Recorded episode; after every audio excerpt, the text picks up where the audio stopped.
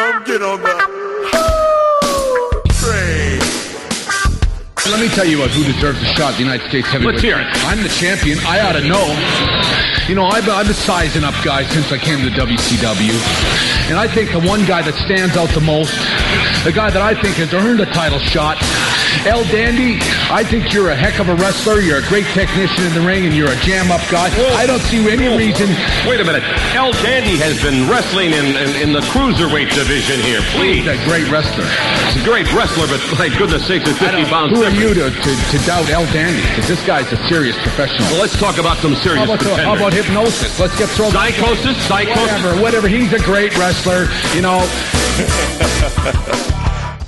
Hello, and welcome to episode 248 of the WrassleCast. I'm your host, Don Delarente, and I'm joined by my SmackDown Matters correspondent, Miss Dee Dee Jonet. Hey, What's going on, Miss Dee Dee? How are you? nothing much. How are you, friend? I'm good. How has Parts Unknown been treating you? Hearts unknown. Well, my nephew came back. Nice. That was great, and he's darker than ever. Yeah, Team Melanin. We're out here. So yeah. Oh, there's a big drama because apparently I do not have equal representation of my nephews in my phone in regards to pictures and videos. Uh, because the one nephew's playing baseball, right? yeah, but he's the one who's in my phone. Yeah, because there's more action shots of him, right? Not even that. It's just that when he is here, he's all up on me. So like we take selfies. when we go to Ah. dinner, he sits next to me. When I'm sitting down, he'll sit with me. So it's like it it it, it felt right in the moment, but then the big one was like, What what is this? Where am I in your phone? Like and I was like, Oh, that's messed up. I feel bad now. Well, you, Terrible auntie. Terrible auntie. you gotta you gotta do some correcting. You gotta yeah, do some. Yeah.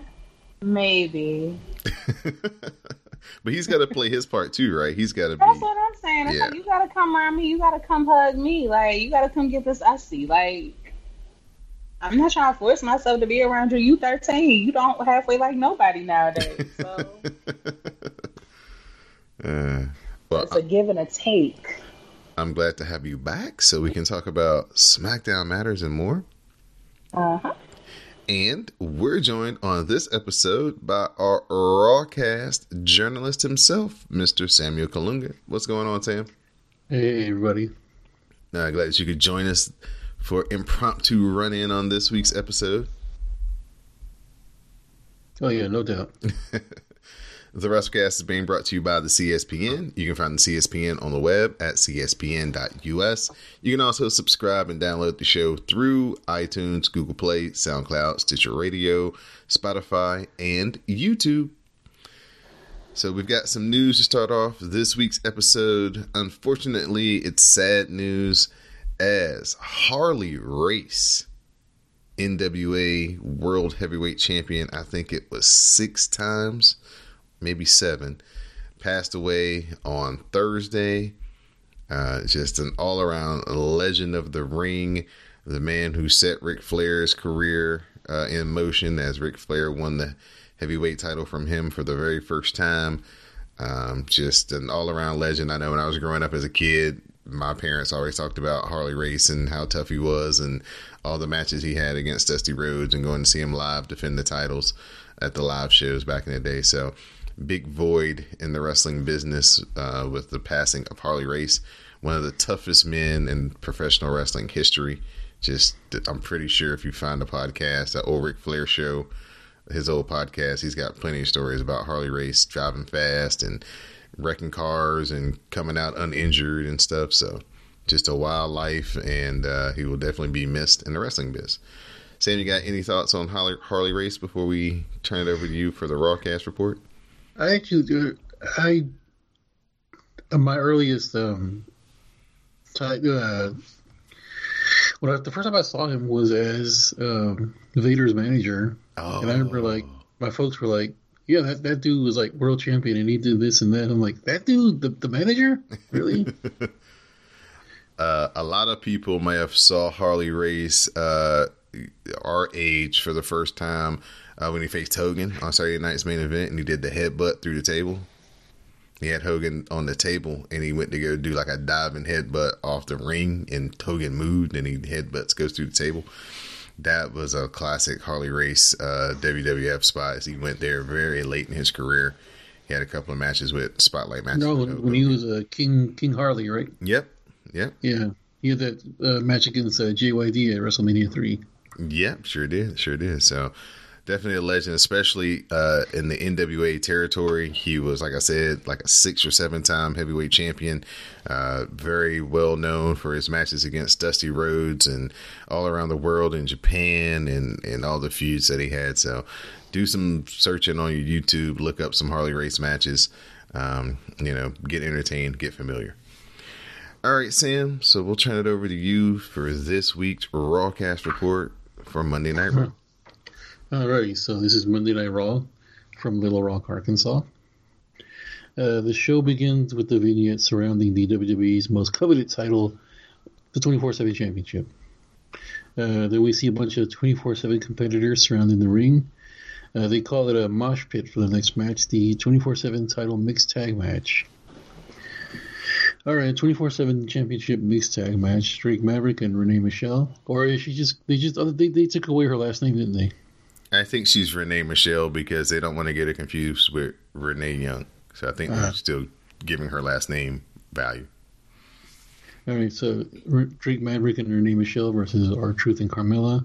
Uh, the match is silly as expected. Uh, R Truth tossed Maverick out, and he crowd surfs over to the mosh pit. Uh, over the mosh pit, uh, Carmella gets too much offense on Renee for my taste, personally. Uh, at the end, Truth retains. The mosh pit jumps in the ring and dog piles Truth. The referee counts the pin on the dog pile, and the one who gets out of it is Mike Kanellis, aka Maria's baby daddy. Uh, Mike runs out of the ring and is chased by the mosh pit. He retreats to a WWE official's room. Uh, Maria appears, fakes stomach pains, fakes, fakes pregnancy pains. The mosh pit goes away. Maria tries to get in, but Mike says no. He thinks it's Carmella in disguise. Maria threatens to kick her baby daddy in the vagina. Uh, gauntlet match for U.S. for the uh, gauntlet match for gauntlet match for the U.S. title match. Uh, Rey Mysterio begins with Cesaro. AJ Styles is actually watching television like a normal hu- human being. Uh, Dom. They've been making improvements in this situation over the past few years, man. Like the last What- this year, especially. What if like what if like that was like Heyman's first order of business? You will watch TV like a normal person. yeah, it's like number three on his checklist of things that need to change. Right. Uh, Rey tries for a springboard attack, but Cesaro catches him with a European uppercut. Cesaro goes for a buckle bomb, but Rey counters with a hurricanrana. The two go at it back and forth for a while. Rey hits a top rope bulldog on Cesaro. He hits a 619, splashes Cesaro, and advances to the next round. Another example of why Cesaro should be the champion, because that was a banger of a fucking match with Rey Mysterio right there. Yeah. Uh, Sami Zayn comes out Im- immediately, pounds on Rey, but then Rey rolls up Sami for the one, two, three, and advances again. Sami is livid. Uh, Andrade comes out with Zelina Vega. Andrade begins with some arm wringers and elbow locks. The two chop each other, and then the pace picks up. The match rolls on, and Andrade pins Rey Mysterio. And at the end, for no reason at all, Andrade just rips Rey's mask off.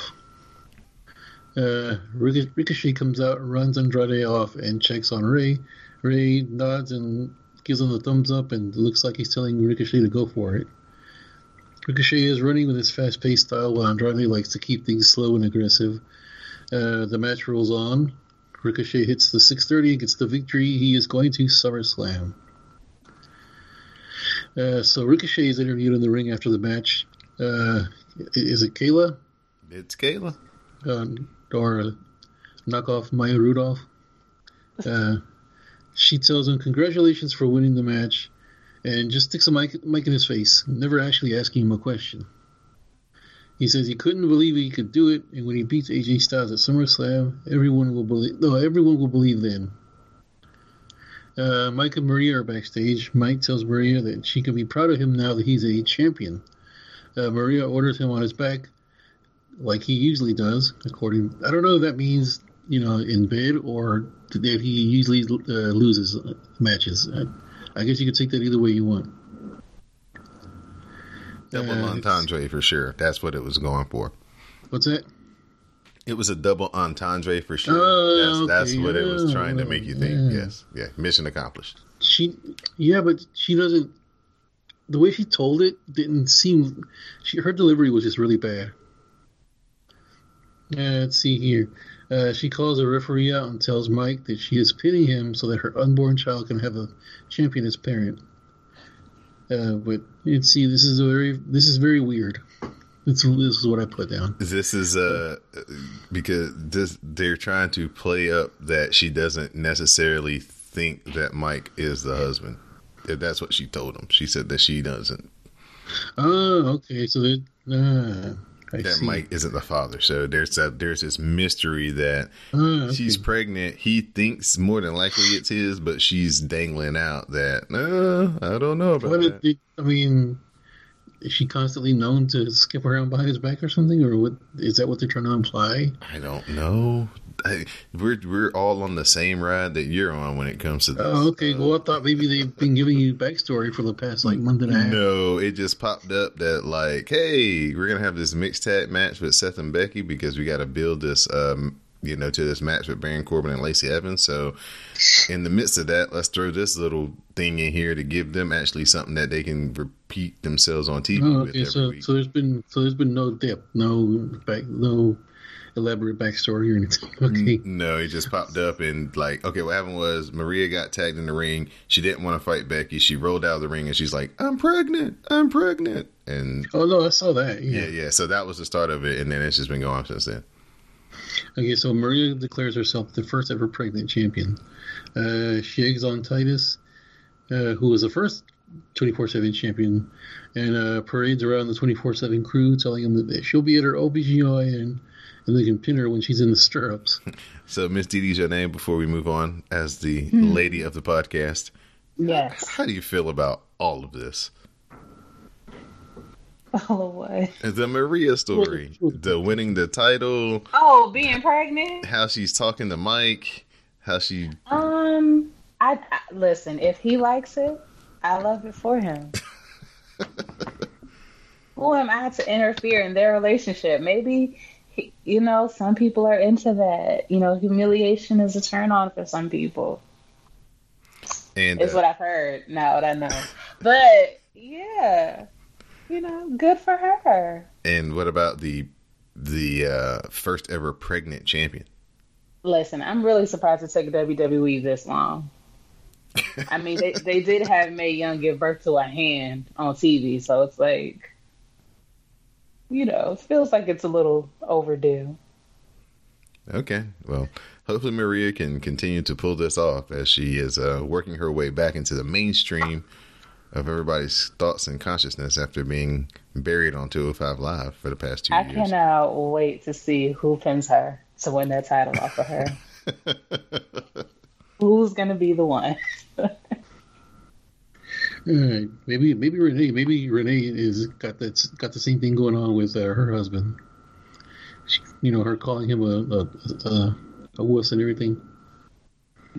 You She never know. still she still kind of respects Drake. She's just mad that he's more obsessed with the belt than her, but she still like is down with it because he tried to help him get the belt. All right, well, let's let's see how long that lasts. uh, let's see here. Alexa Bliss and Nikki Cross come out for a moment of bliss. Alexa gives a shout out to Maria winning the 24 7 championship. Uh, she chid, chides Dolph Ziggler for ruining the Raw reunion week when he super kicked Shawn Michaels.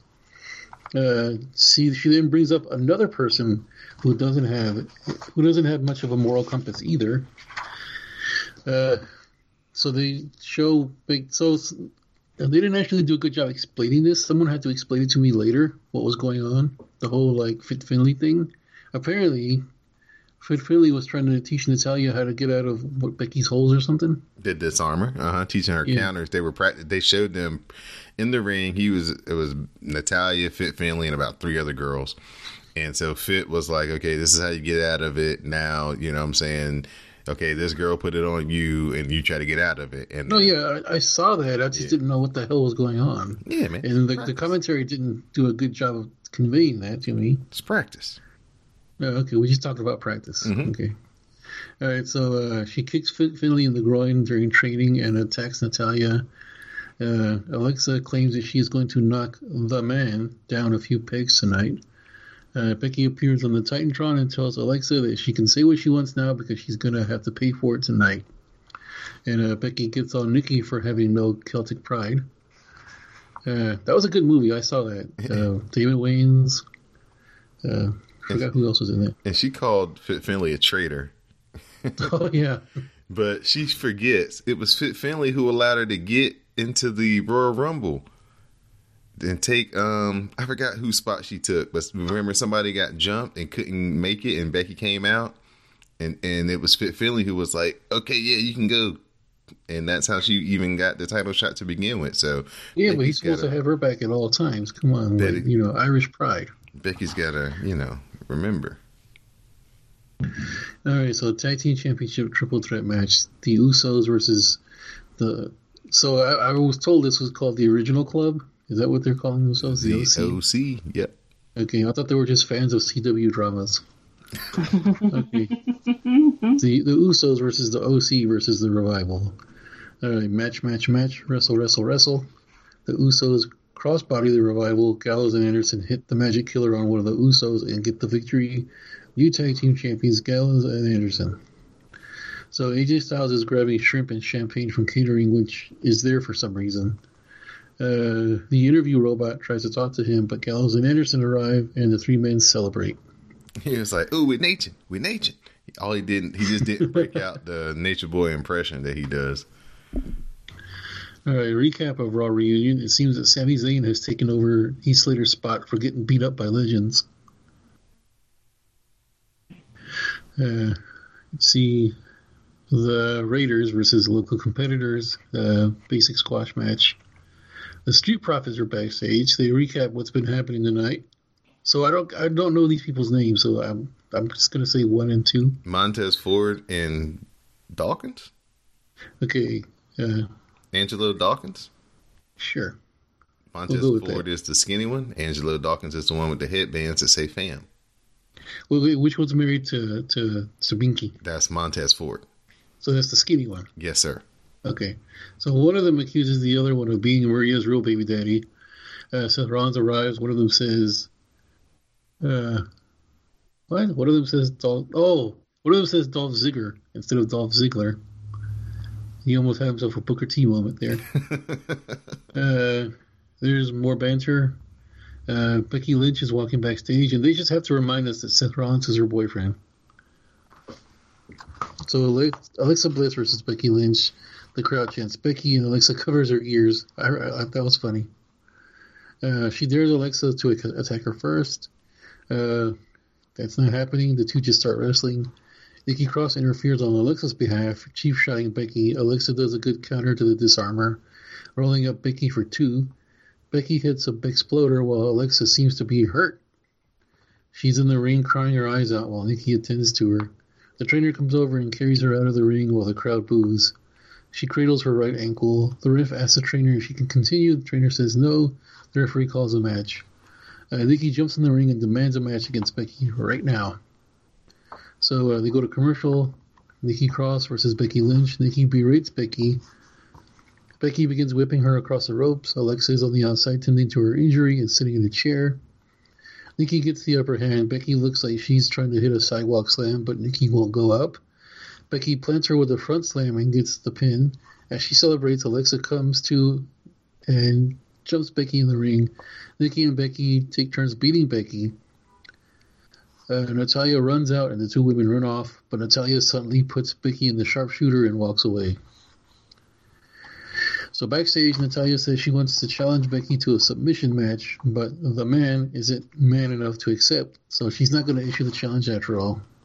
And she just walks off for some reason.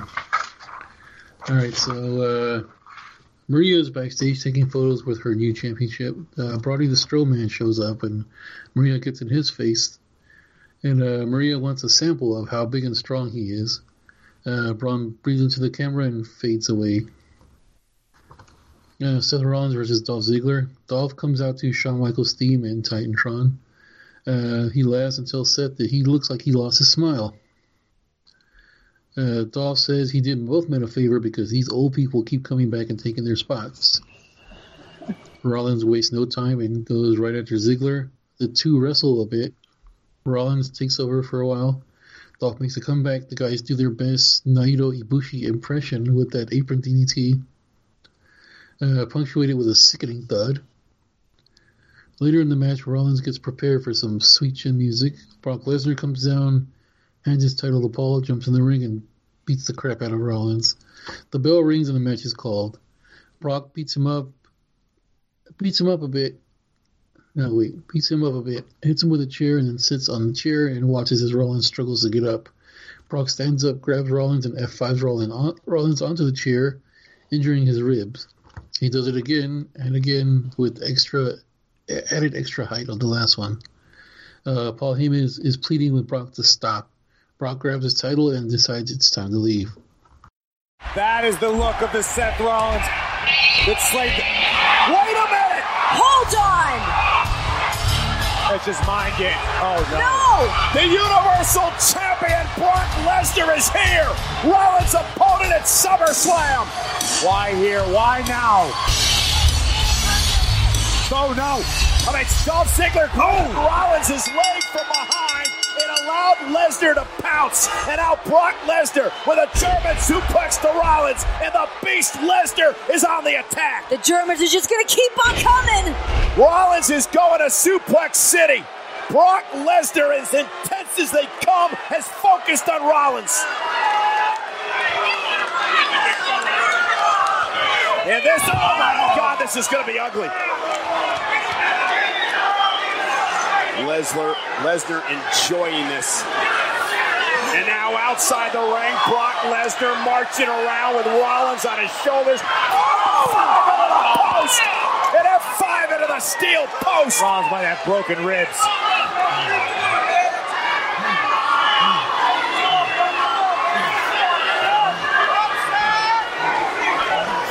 Oh my God, enough is enough. Rollins can't even stand. And Lesnar again with Rollins up top. Oh my God! Steel chair right out of the ribs again.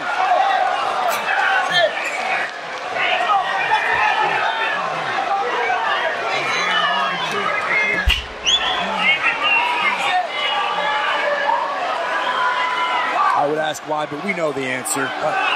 Brock Lesnar only does what Brock Lesnar wants to do when Brock Lesnar wants to do it. Rollins is hurt. Oh my goodness, Brock Lesnar with an F5 out of the chair again. This is an absolute mauling.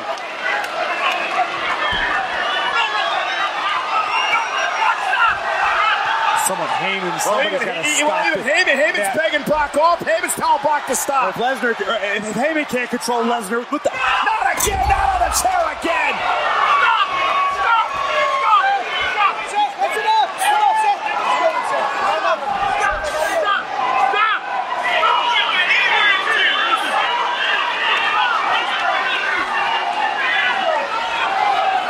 Paul Heyman is actually pleading with the Beast to back up to stop this assault.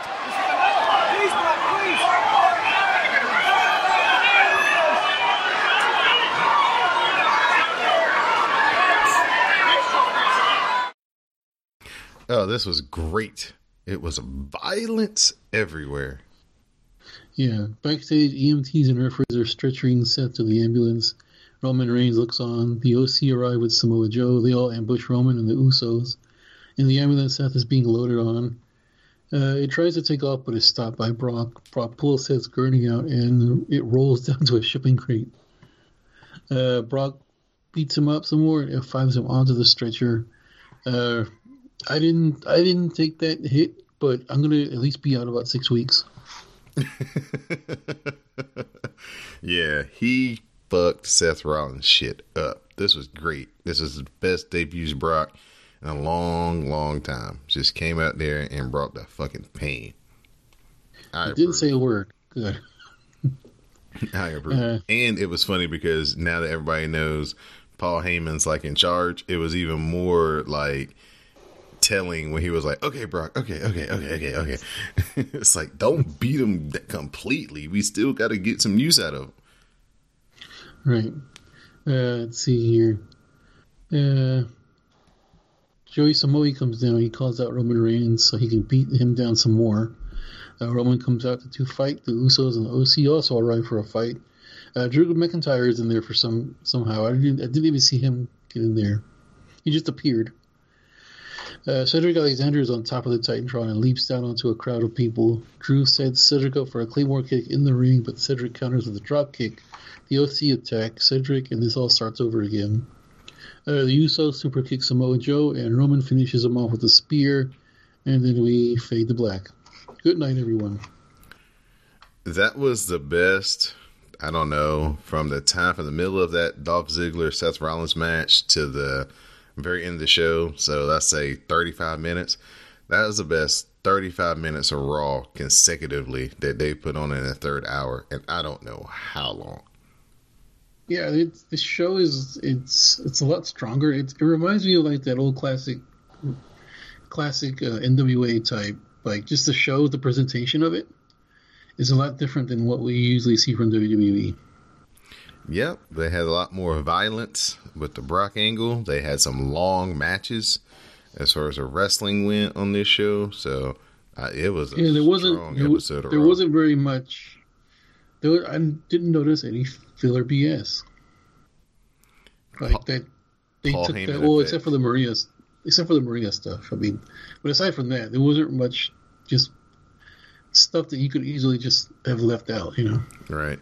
This was supposedly the most influenced uh, show by Paul Heyman to date, and uh, so it should come as no surprise that it was so good because he's not too old and out of touch. He's actually, you know, Right. working with most I mean, of these people. he's a he's a student of the game. I mean, go look at East.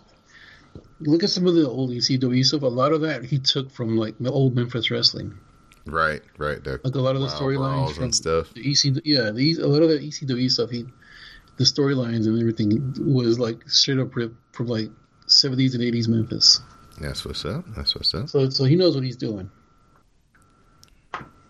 So, what would you rate it on it? Uh, on, on the Sour Patch, Yeah. uh, scale.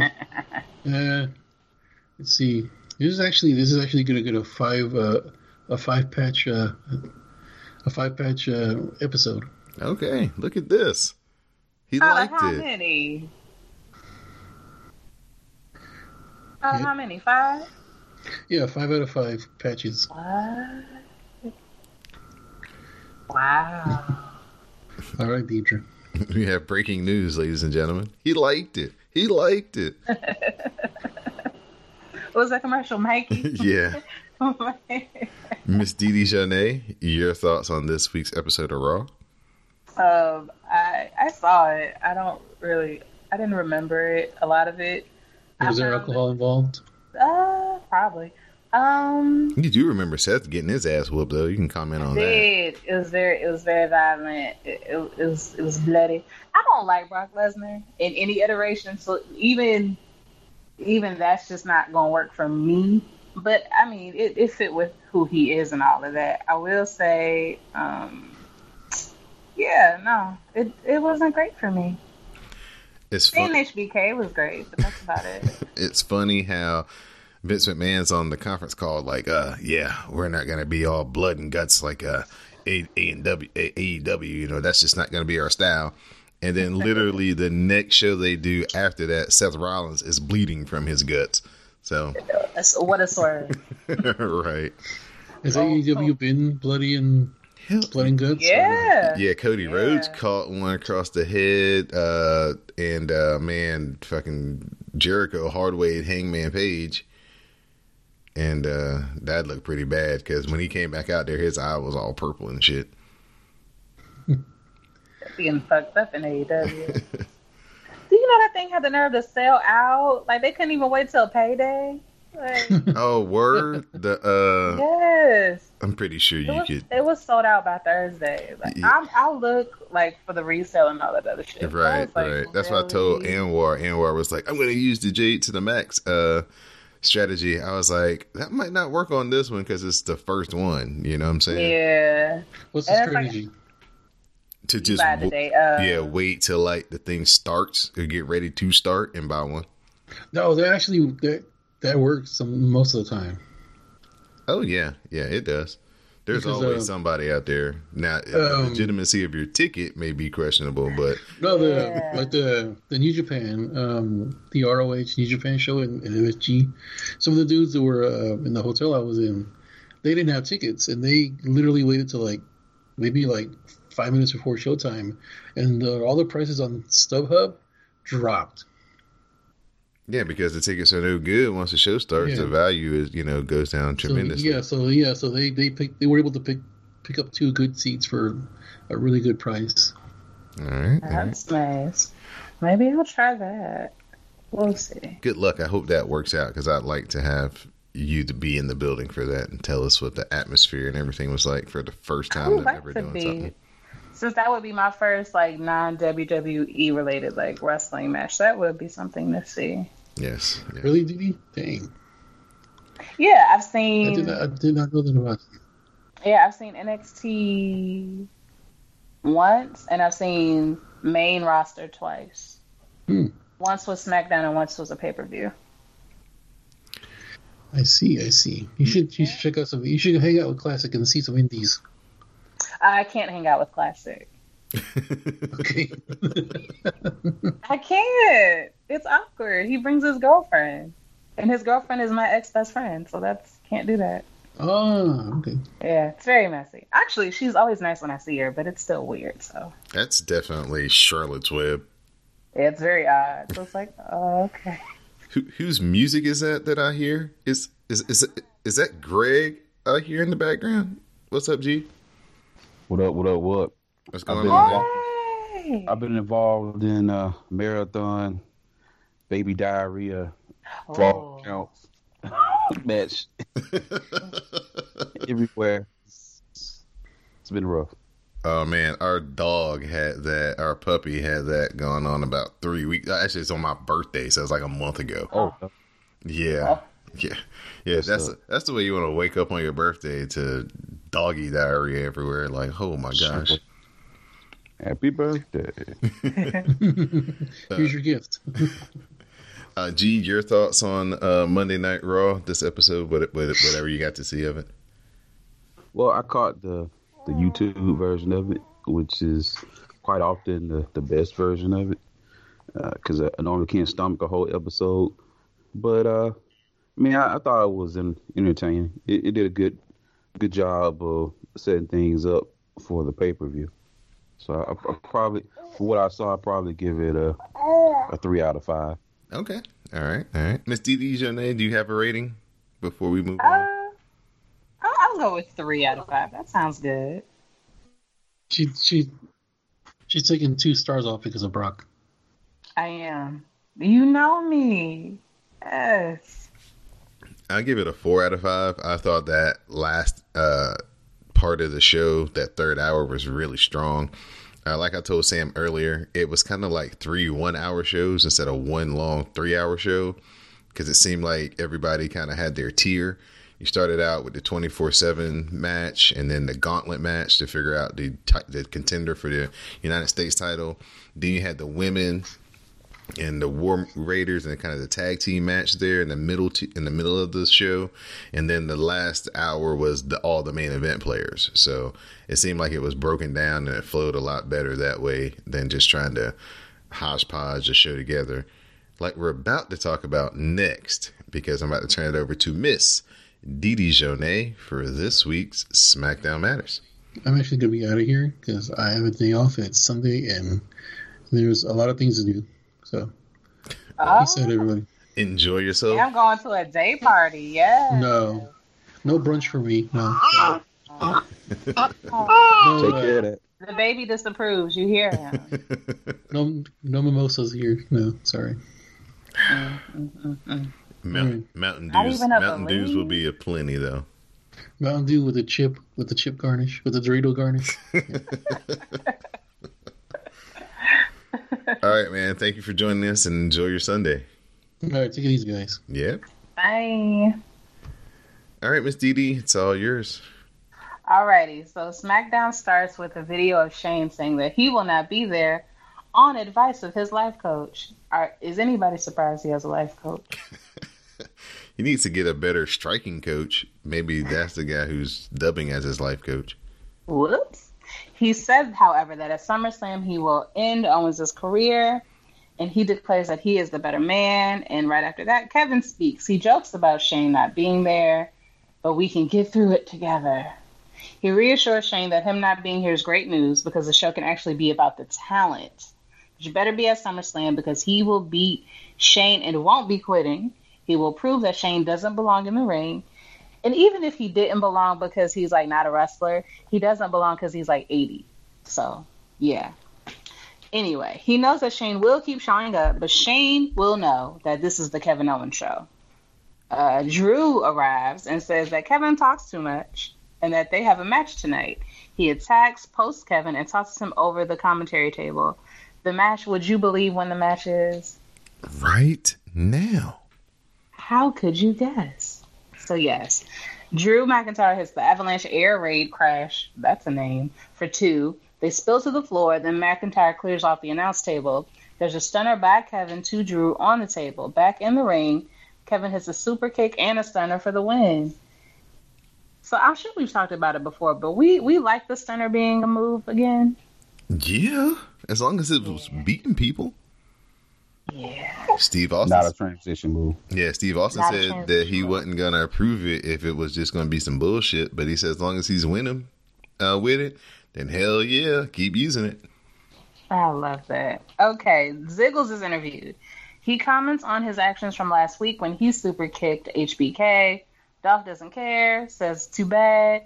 He mocks Mick Foley for not belonging, and then Goldberg before talking about HBK putting his hands on him last week.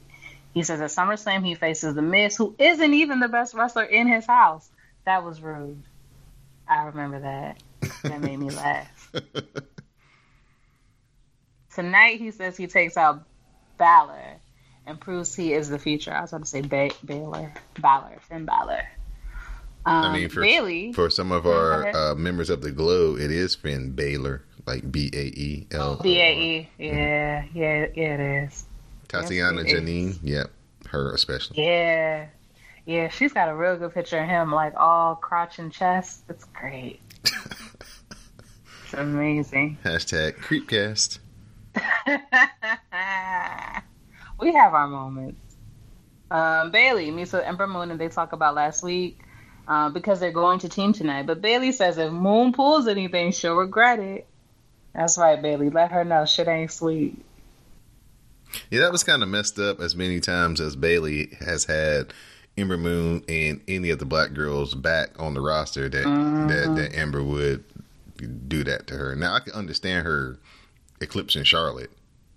Yeah, of course you should eclipse Charlotte. But how you gonna eclipse a girl that had your back? Right. You know how? Because Ember is one of those black girls. Ah, yeah, you're right.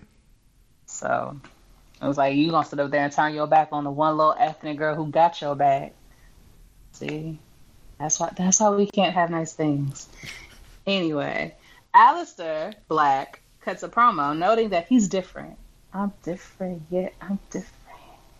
Okay, his salvation lies within Strife and the willingness to pick a fight with him. Cesaro was a true man and stepped up, but how does he follow it up? He waits less patiently for anyone to catch on and understand what he's trying to do for himself. I don't know what that means. Do you? No. Okay. Um uh on this other podcast I listened to, one of the hosts literally typed it out verbatim Mm-hmm. and said what he said. And it's Uh. like, who in the hell talks like this? like I feel like it's supposed to be so like Shakespearean and like deep and like you know, I read a lot of self help books and like it means something more than what you think it means, but it's like what are you saying? right. Uh, but Like it sounds like a whole bunch of words to say I want to fight. Like just say I want to fight. Or how about you come out in the ring and say this, where actually somebody That can too. find you That too. and stop hiding. Everybody talks about Brock Lesnar. At least we know when Brock Lesnar's in the building, he's easy to find. Yeah. Cause really, it's just like he's just not there. So it's like, right. like who knows where Aleister is? We know where Brock at. Brock at home with Sable, not watching the WWE, minding their business. That's where they're at. I miss Sable. Sometimes I wonder how much money they would have to give her for her to even show her face at ringside. Um, no, it probably won't happen. Well, I mean, on Vince's behalf, it, it could, even though, you know, she sued them. He gets down with people who sue them eventually. But on her Yeah. behalf, she's like, nah. She yeah, no, I, I that know it's not, I know it's not Vince because they, you know, I know it's not Vince. I know it's her, but that's why I'm like, what could what could they offer her for her to be like, yeah, come your little funky ass show. Uh, Greg, you got a, a, a denomination of how much it would take? We talk about Bitcoin money. that, that, that Brinks truck that Jalen Ramsey reported the training camp in filled up to the top. bigger, bigger than that. I mean, I don't expect her to come back before they put her in the Hall of Fame. I'm sure that'll happen probably within the next five to ten years, but I don't. I don't expect her to make an appearance before then. Yeah, she's definitely got to go in the Hall of Fame, though.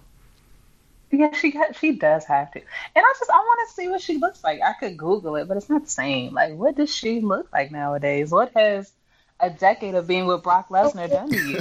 Like, Well, we we've seen her at UFC's. She's been ringside. I know I haven't watched them, and like I said, I could Google it, but I just want to see like what is like the the old Sable, new Rena Lesnar. Is that I don't know. Like, what does that look like on WWE? Like, I would like to see it. That's just me. If she don't fuck with them, who who can blame her? But anyway, back to this match: Bayley and Ember versus Alexa Bliss and Nikki Nikki Cross. I feel like Nikki's accent has gotten less deep, and I don't like it. But anyway, Nikki tags in, and the double team follows. The heels work quick tags, but Bayley dumps Nikki and makes the tag. Moon runs wild and hits an enzuigiri and a fallaway slam. The Eclipse connects with Nikki. Bliss posts Ember, and Twisted Bliss finishes on Moon, aka Ember lost. So post match, you know, Billy picks up Ember like, "Are you okay? Is everything great?" And right when she thinks shit is sweet, she hits the Bayley to belly on Moon, and she's like, "That's what the fuck I'm talking about." And she stand over her talking her good shit, and I was like, "That's right, Bayley. You better." How's y'all feel about it? I thought it was kind of heelish. Like, look at uh, Bayley trying to throw a little bit of heel life in her in, in her swag. That ain't heelish. That's just revenge. But that's not the Bayley we normally see, though. I know. She she Sasha's normally a good influence on her. she normally would just wait to the match. You know what I mean? Yeah. Like I said, Sasha's a good influence. It just took a few extra months, a couple years. The spirit of her friend took over for a second. But I think that mm-hmm. the match at SummerSlam should be pretty good, though. I'm excited to see it. Same, same. They're both great. Um, oh, excuse me, but I have to burp. Oh, I do. Wait. Uh, oh, excuse me. Oh, What are you drinking today? nothing. Isn't that terrible? I have. Oh, I did try this thing where uh, I had club soda, you know, like fizzy water, Mm-hmm. and spiced rum. And actually, it's not bad. I felt like it would be really disgusting, but it's not. What a Okay, blessing. Okay. Okay. So maybe I can Yeah, do that's that. pretty good. I had Yeah. that once. Yeah. So, something new you can add to your arsenal of healthy drinking. Yeah, it sounds like such a misnomer, but like as long as it's not a fruity thing, and then you can drink all you want and you won't get a headache because the headache is in the sugar, not the alcohol. Boom, mind blown. You're welcome. Pro tip for all you people out there hopping bars and attending weddings in the next couple of weekends. I'm telling you, all in the straight drinks. Now don't do shots. Love yourself. Put some soda water up in it too, but yeah. Yeah, I was a victim of the tequila shots last night. Really? Yeah, so after about there's a window there between oh what time we get back home? Oh we started watching Mike Epps and then the next thing I know it was like five o'clock. That's real. Um, my brother got married a year and a half ago, and it was was it an open bar? Maybe there was like wine and spirits, Mhm. or maybe it was open. I don't remember. But either way, nobody was drunk at the wedding. So then he was like, "We're gonna have the wedding. It's gonna end. The reception's gonna end, and then if you're if you want to meet us down at this bar at around nine o'clock." So we get to the bar around nine o'clock. He got a friend who got a husband who's I don't know. He seemed like he was like some 90 day fiance kind of stuff. Like seemed kind of fresh off the boat. But he was a nice guy. And he was like, "You're his sister?" I was like, "Yeah." He was like, "Shots for you." I was like, "Okay." So I ended up having five or six shots of Patron, and then he was buying them for everybody: my brother, his wife, me, my cousin. And then I was like, "Oh, there was a drink that I didn't get." You know, the little New Orleans type drinks. So we went and got that. I'm digressing, but the point is, I got fucked up. Don't do what I did. Don't do shots and don't do fruity drinks. Just alcohol, fizzy water. That's all. And if you're not gonna go overboard, you can do a whiskey ginger. That'll get you right. Ginger's good for you. Helps with inflammation. Yeah, and you are going to be inflamed with all the alcohol you drink. But anyway, I digress. Sami Zayn cut a promo on words cut a promo on Aleister Black and says he's begging for help, not a fight. He hides because he can't live up to the hype, and he will beat and expose him at SummerSlam. So that'll be an interesting match. Yeah, I think it'll be good if they get a lot of time. But for me, it's like if you if Aleister beat Cesaro, then Aleister's gonna beat Sami, right? Right? But maybe the logic doesn't work like that. I don't know. Matches aren't played out on paper; they're played out on TV sets. So who knows? We'll see. We shall see. Daniel Bryan has a big announcement, but he leaves before he tells us.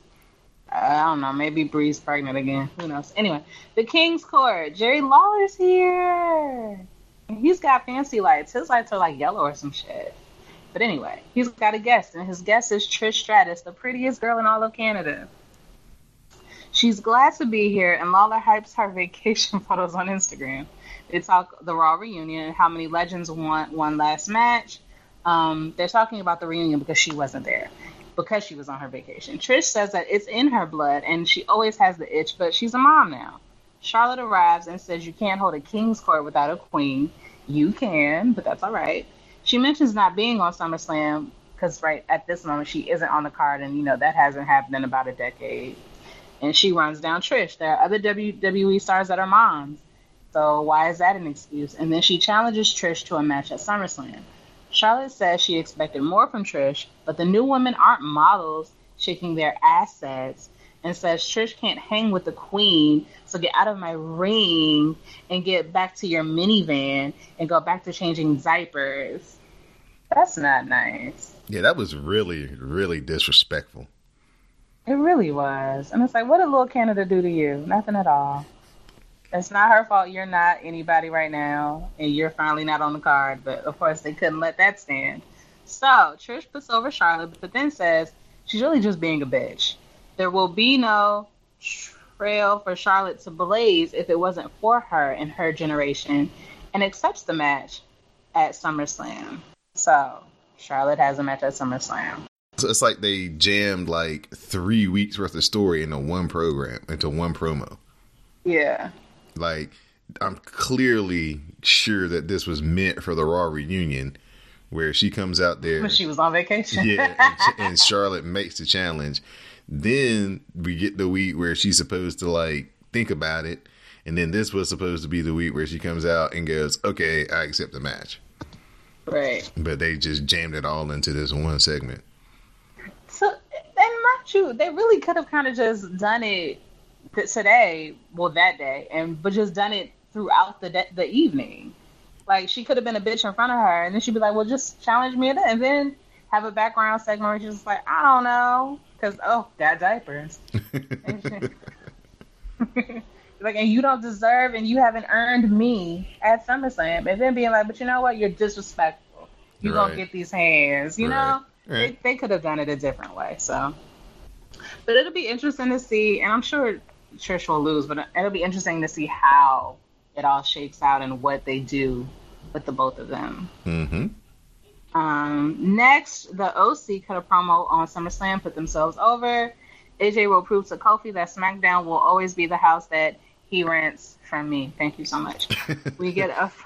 Is he has he been delinquent on his payments? Is he still current? I mean, you know, he's current, but I don't like his attitude. You know, some people pay on the fifth.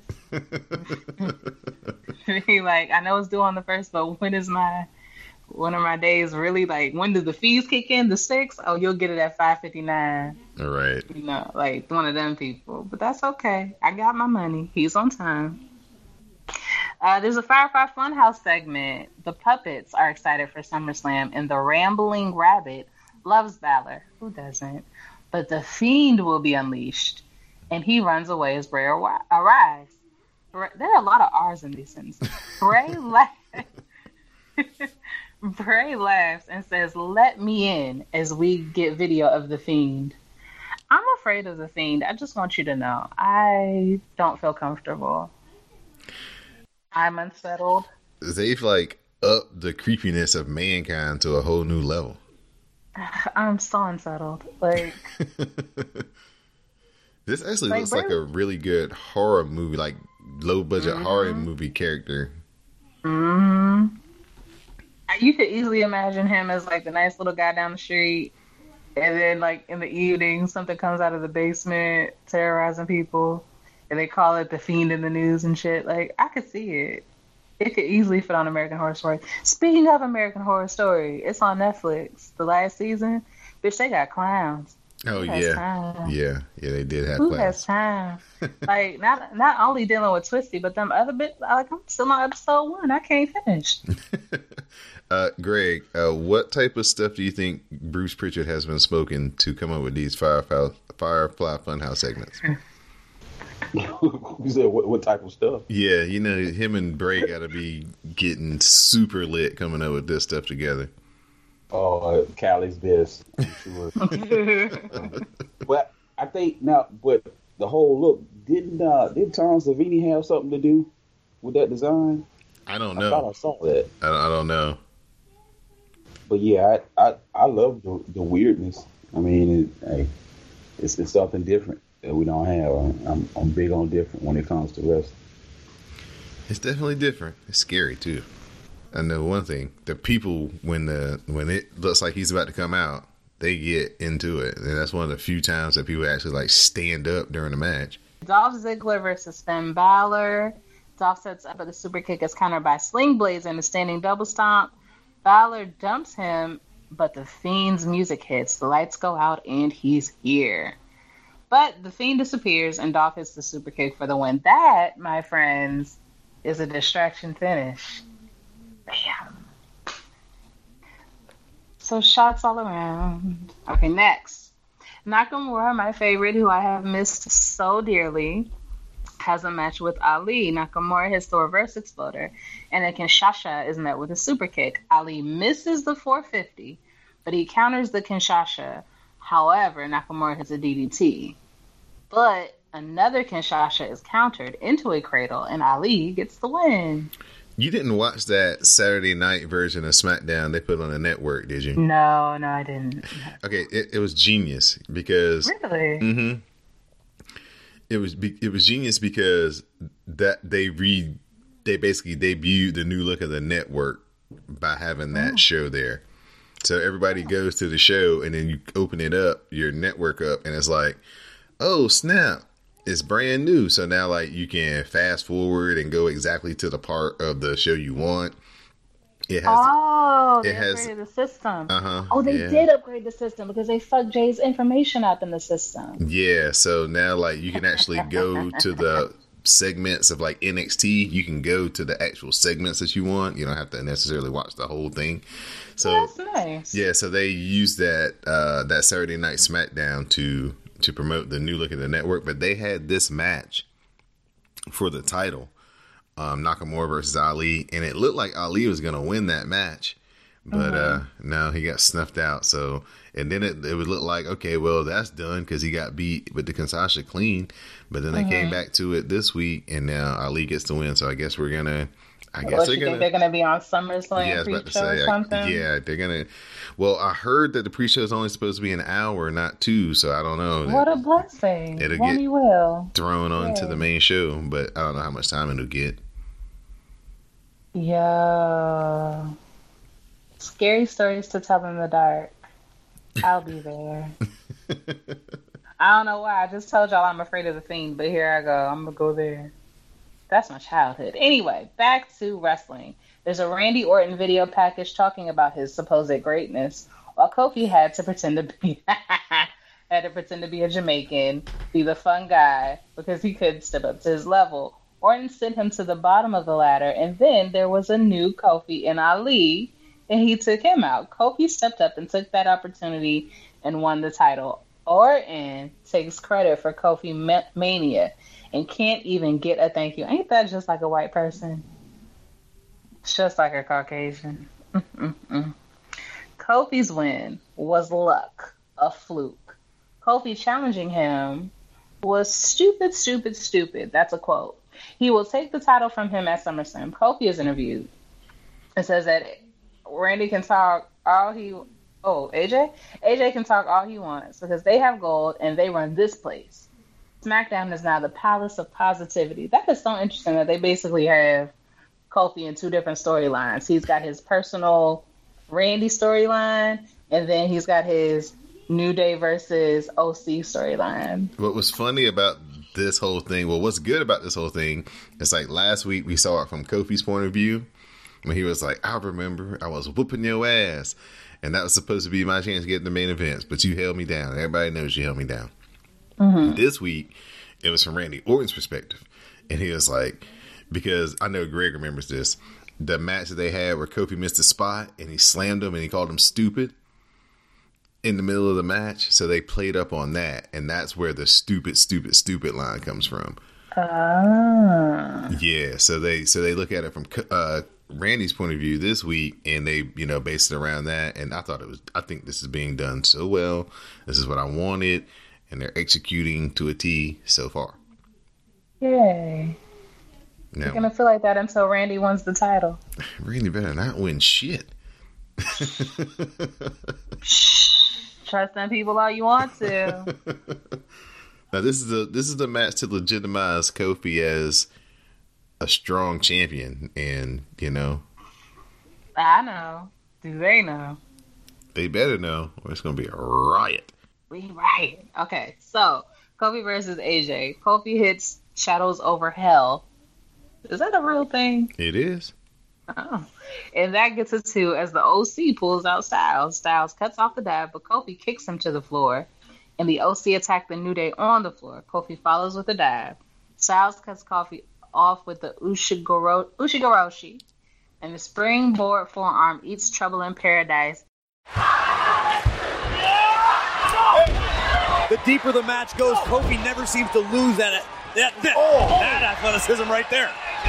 And bringing the fight now to AJ Styles. So this is no longer the house that AJ Styles built, Byron. It's the Palace of Positivity. A palace of positivity. Getting a little boom chop. Kofi Kingston all fired up as he should be.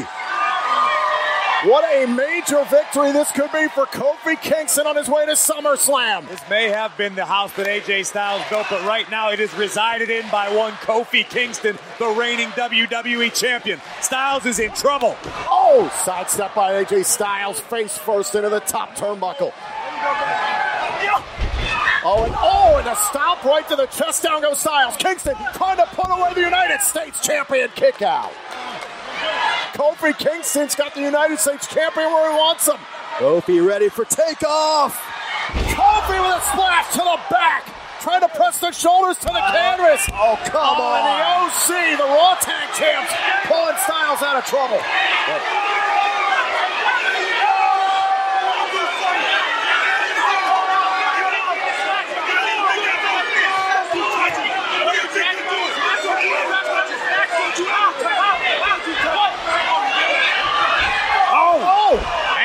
After Styles. This is how Styles capitalized before the break. Tensions are flaring on the outside, but AJ Styles knows the task at hand is Kingston. Oh, wow. Great wherewithal from Kofi to catch Styles. Oh, wait, and Styles is teed off on Big E. Oh! It kind of felt like this was going to happen. Oh, man. And at that. Oh! Kofi takes out the OC. Air Kofi. And now Kofi through the bodies, tosses Styles back inside the ring. Kofi may have AJ Styles right where he wants Uh, him. Gallows has other plans. Now Big Gallows trying to slow down Kofi Kingston. Now Kingston from the apron. Oh, caught. Uh-oh, uh-oh. Uh-oh. Oh, to the back. Knee to the back by AJ Styles. That slight hesitation by Styles favoring his knee after delivering an offensive move to cost him, or not. Whoa! Look out! Oh! Xavier Woods just took off our announce test. Took out. Oh, Karl Anderson, Gallows, and he crashed. Trouble in paradise. Styles got caught. Trouble in paradise. In midair. Kofi wins. Ah, for the Kofi win. Ah. it was funny because uh, on that part where you were talking about they interviewed Kofi, they Big E is like, "Can you believe what AJ Styles and his gentrification ass just said about SmackDown?" it's like gentrifying ass talking about this is his house. Big E is just my. Yes, he understands me. It's like we're on one accord. I love it. Okay, so your final segment of the night is supposed to be about Roman Reigns' SummerSlam challenge. He is making his way to the area to make his announcement with one of them little girls. However, a lighting rig is toppled on top of him. Um, it's it's a lot of dramatic camera movements. It's it's the woman in the back saying, "Oh my god, oh my god," but he no sells it and he walks away and he's looking like, "What the fuck just happened?" And everybody's like, "Are you okay? Are you okay?" And he's like, "I'm fine." And he walks away and there is no announcement, and that is how your SmackDown ends for the week. Okay, so remember a couple of weeks ago when we were on the show together and we talked about Mhm. how like we came up with a good idea and you were like, "Oh, so you need to run me my coin," and we were like, "But we would only want to work for them as like consultants and not have to Yes. do the like do the work and then Vince come change the shit when we you know Yes. after we put all the work in." Yes. That's what happened to this week's SmackDown. Oh. Like it was supposed to be like a six man between the. It was supposed to be Gallows and Anderson versus the New Day. Then it Okay. got switched to being a six man. Then it got switched to being Kofi Kingston versus AJ Styles with them in the corner. The Daniel Okay. Bryan thing never happened. Um, Right. That's like the second or third time that's happened. Mandy Rose and Sonya Deville were supposed to wrestle the Iconics. Never happened. Uh-huh. They shot like Oh. something for WWE.com for that, and it was something else that was supposed to happen that didn't happen on this show. But yeah, they like Vince apparently just fucking ripped this shit up, and they had to rewrite it like twice before it Wow. made it to air. So that's why the end was so like, what the heck is this? With the Roman, that's why the Roman thing didn't It's happen. very odd, and it's like they're they continued it onto you know social media where they're like, oh, it was um a forklift or it was a this, it was Yeah, an, it's an accident. and it's accident, like, it's like no goddamn accident. Like, what are you talking about? I wonder how long they're gonna keep drawing out this Daniel Bryan announcement though. I don't know who they think cares. I really care because I wanted to be because the promo he cut after the pay per view was really good, so it got me into it. But they keep running us up to it and then not producing. Nobody's you know, gonna care. people drink a lot. Nobody remembers that little that that promo with like you and like twenty people. Well, I advise everybody to, if you want to see really good promos, go over to WWE.com and watch the after the match promos that they do because they're Mm. they're much better. They're much sure. better. Much better. Mm, mm, mm. Thank you for your SmackDown report. What would you like to rate this one? I'll give it a a three. Yeah, it was. Yeah, it was a middle of the road show. It was a three. It was a strong three. Not Yeah. SmackDown's normal uh, high, you know, volume, good show. But I mean, considering all the stuff they had to go back and change, it's understandable. For them to even get a three after all that is is amazing. Mm-hmm.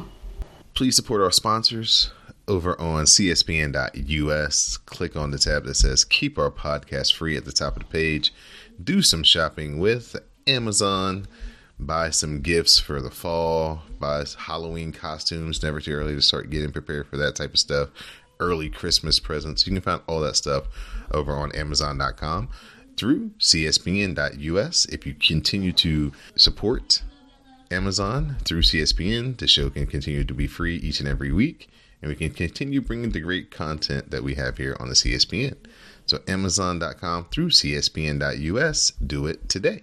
Time for NXT. We start off with Jaxson Ryker versus Tyler Breeze.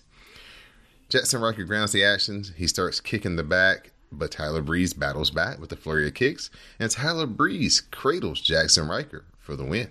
After the match, the Forgotten Sons they start attacking and beating down Tyler Breeze. Tyler Breeze tries to fight him off, but he's not being successful when Fandango makes the save. Fandango runs wild. Him and Tyler Breeze clear the Forgotten Sons out of the ring, and Breezango, they're back together in NXT. So this was cool to see Fandango come out. Got a good reaction. Maybe it's the return of the Fashion Files. We can only hope. But uh, Tyler Yeah. Tyler Breeze has got him some help in NXT now because he was talking about how everybody had friends, but he didn't. So now he's got Fandango to watch his back. We get highlights of last week's Io Shirai versus Candice LeRae brawl. Candice is outside waiting on Io Shirai to arrive to the building. Cameron Grimes versus Bronson Reed. This is our NXT Breakout Tournament semifinals match. Bronson Reed powers up and he hits a power slam. Reed follows with strikes and elbows, then a Samoan drop and a big boy senton for a two count. Grimes retreats to the ropes and Reed kicks him away. Reed hits the Superman forearm, they trade strikes, and then Grimes hits the running double stomp, and Cameron Grimes advances to the finals against Jordan Myles. And this match will, the final match will take place on TakeOver next weekend. Yay. We get comments from Matt Riddle commenting on Killian Dain's return and his attack on him. Riddle challenges Killian Dane to a match and they will face off against each other next week. Shayna Baszler arrives. She calls out Mia Yim. She says that she got Mia's message and says that this isn't the street. That they, meaning uh, Shayna, Marina, and Jessamyn, are professional fighters. She says that Yim has already lost and she will put her to sleep because street rats don't last long in her ring. Oh. Mia Yim arrives and says that Shayna is scared. Mia asks where Shayna's friends are and says that this isn't a game. Mia says that she has nothing to lose and everything to gain, and she will bring the fight debate and she will bring a fight that Shayna can't train for. Baszler says Yim isn't special, and everyone will see that she's nothing but street trash. So this was cool because uh Shayna Baszler comes out with her like Slayer shirt on, her rock, you know, gear whatever, and uh calling her street trash and all that stuff. And then Mia Yim comes out with a NWA t-shirt on. So it's like the contrast and the styles of everything if you're looking real close for stuff like that. And then uh Mia's like, "Hey, game recognized game, and you looking real unfamiliar, Shayna." so I liked it. I thought this was a really good promo. Mia Yim is starting to kind of find her promo legs, so that's really good. Um, I wish you could have been on the podcast last week when we talked about Stokely uh, Hathaway telling after she beat up uh, the girl in the uh, performance center and threw her in the locker and stuff.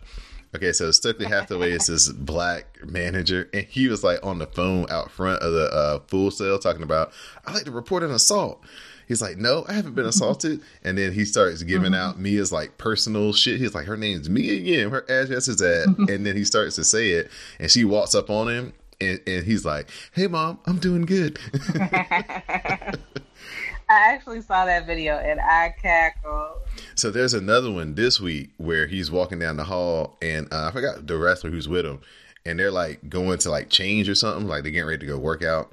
He's like, "Man, forget about Donovan Dijakovic. I'm tired of hearing about him. And then they walk into the locker room, and then Dijakovic is standing right there and sticking out his way. It's like, uh, let's go to a different one. Let's go to a different one. so he's actually been very funny on their dot com and Twitter. So I don't know uh, when he's going to bring some of that stuff to TV, but hopefully he can get it on TV soon because it's yeah. real good on .com and on their uh, NXT Twitter account. So Regal comes outside and he meets with Candice LeRae. He tells her that Io isn't gonna be here tonight; that he gave her the night off. So Candice asks Regal for a match against Io at Takeover, and Steven Regal agrees. So for the first time ever, we're gonna have two women's matches on a Takeover. That's gonna be cool. Yay. Main event time Roderick Strong versus Pete Dunne. Strong counters the bitter end. He hits the knee strike and the Tiger Driver for a two count. The stronghold follows, but Pete Dunne attacks the hand and lays in kicks. Dunne locks on the triangle and he snaps the fingers, and Roderick Strong taps out. So after the match, the Velveteen Dream is kind of lurking down to the ring like he's going to attack Roderick Strong. I mean, uh, Pete Dunne, and then Roderick Strong starts yelling like, "Hey, hey, hey, hey!" So it kind of gets Pete Dunne's attention. So you know, of course, the Dream kind of like backs up, like, "Hey, I wasn't about to do nothing," and so he does the uh, Velveteen Dream pose in front of Pete Dunne. Pete Dunne grabs his fingers, does the finger snap, and then hits him with the bitter end, lays Dream out, and Pete Dunne is standing tall. So that last match was really good. Roderick Strong and Pete Dunne. Great NXT TV match. Definitely watch that. Tune into that. The Shayna Baszler, Mia Yim promo. I really like that. I'm glad it's going to be uh, Trevor Lee versus ACH in this NXT breakout tournament. And I hope Trevor Lee beats the damn brakes off of ACH. I just hate this new gimmick. uh, Tyler Breeze getting Fandango back. That was cool to see them down at NXT again, and uh, hopefully they have something they can uh, get into the tag team title mix because I, even though I love them and but they haven't been a big part of the show since they won the titles. I don't think the Street Profits is going to make it through Takeover with the titles, but that's for next week when we get to play Dee Dee J- Jonee's favorite game. Who you got for SummerSlam weekend? I can't wait. I just want to let everybody know check out the what we were watching hashtag to check out some of the outstanding matches that took place this past week in the G1 over in Japan. Uh, Will Ospreay versus Okada, uh, or Will Ospreay, excuse me, versus um, Zack Sabre Jr. was great. Okada versus Sanada was really good. Uh, Jon Moxley versus Naito was excellent. Uh, Ishii versus Juice Robinson, really good. So there's been a lot of good matches. Uh, uh, Tanahashi versus Sanada was excellent. So there's been a lot of good matches this past week that we're getting ready to review coming up on the next Cast of Strong Style that you guys can watch if you use the What We Are Watching hashtag. Uh, if you don't have uh, New Japan World or you want to get caught up on some of the really good matches that are taking place over there. So at this point, Miss Dee Dee Jonee, Mm-hmm. Turn it over to you for your shout outs, thank yous, and final thoughts if you would like. Ooh, uh, final thoughts like I'm Jerry Springer. Yes. No, I don't have any. Um, uh, shout out to you, of course. Shout out to Mo for hold well for trying to hold it down the other day. Um, shout out to Sam, Greg, the baby. Um, shout out to Jade and Tatiana Janine, per usual. Shout out to all my um, Ladies of the WrassleCast. Uh, yeah, that's it. All right. I'd like to thank Miss Dee Dee Jonee, Samuel Kalunga, and Greg for being able to join me on this episode. It's always fun to hear from all the members of the show on the same call. So I really appreciate that. Just to give a thanks to Mo underscore Reese for uh, filling in a couple of times. Uh, definitely helped me out in the clutch give a big shout out to Anwar Starwin, everybody who helps me with Cancer Strong Style, everybody here at the CSPN. Again, everybody who takes the time to record the shows and produce the content. Greatly appreciate it. All of the fans as well. Continue to share, rate, review, uh, extend the reach of the podcasts, help us grow our footprint out here on the internet. Be sure to check out the dark match over on patreon.com forward slash CSPN media. Like I said in October, That's where all our AEW stuff is going to be. So if you're not, if you want to find out what we think about AEW, you got to subscribe to the Dark Match over on the Patreon page. Continue to support our sponsors through CSPN.us each and every week to help keep the podcast free. And on that note, for our SmackDown Matters correspondent, Miss Dee Dee Jonee, the Rawcast reporter, Mr. Samuel Kalunga, the WrassleCast broadcast journalist, Mr. Magnum Prime, I'm your host, Don Delarente, and this has been episode 248 of the WrassleCast. Please stay tuned for the parting promo. I'll tell you, standing in the ring with all of those legends trying to avoid Stone Cold's beer bath uh, at the end of the show, it, it, was amazing. I mean, they were all toasting the past, the present, and the future. It was really magic. And then afterwards, back in the locker room, a lot of the legends were sitting around talking, and a lot of them were saying they wished that they could go back in the ring and have one last match. Now, Trish, I want to ask you do you ever wish that you could come back in the ring and have that one final match?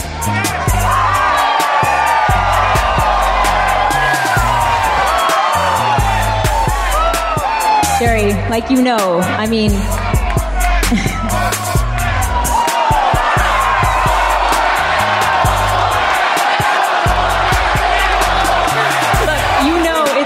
It's in my blood. WWE is in my blood. It's part of my heart, my soul. I don't think there's ever going to be a time where I won't get that itch. But I'm like I'm kind of a mom now, and I got to do my mom duties. You know, I. I mean, I have a mom. You have a mom. He has a mom. They all have moms. Yeah. Sounds like an excuse to me. Because the greatest moment of your life hasn't happened yet. Because at SummerSlam, in front of your perfect, precious children, the Queen challenges you.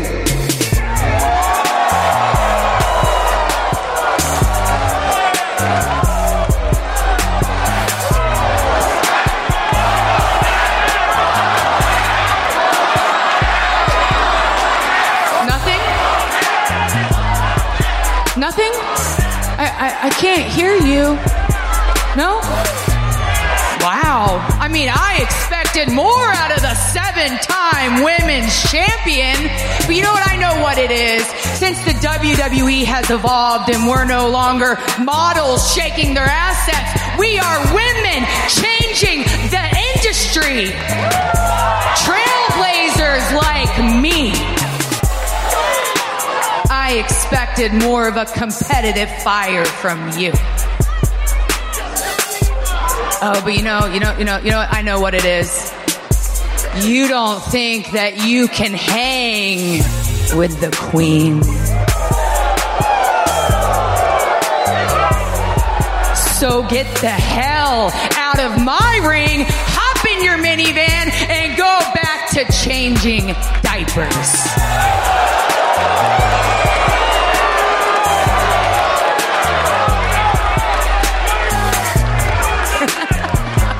Look, I respect you, Charlotte Flair.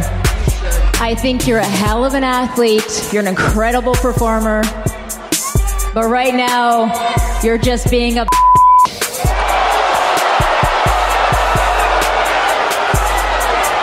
And let me remind you, there would be no trail for you to blaze if it wasn't for me.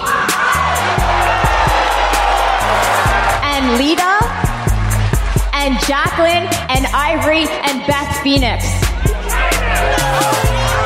And second of all, you more than anyone should know that to be the woman, you need to beat the woman.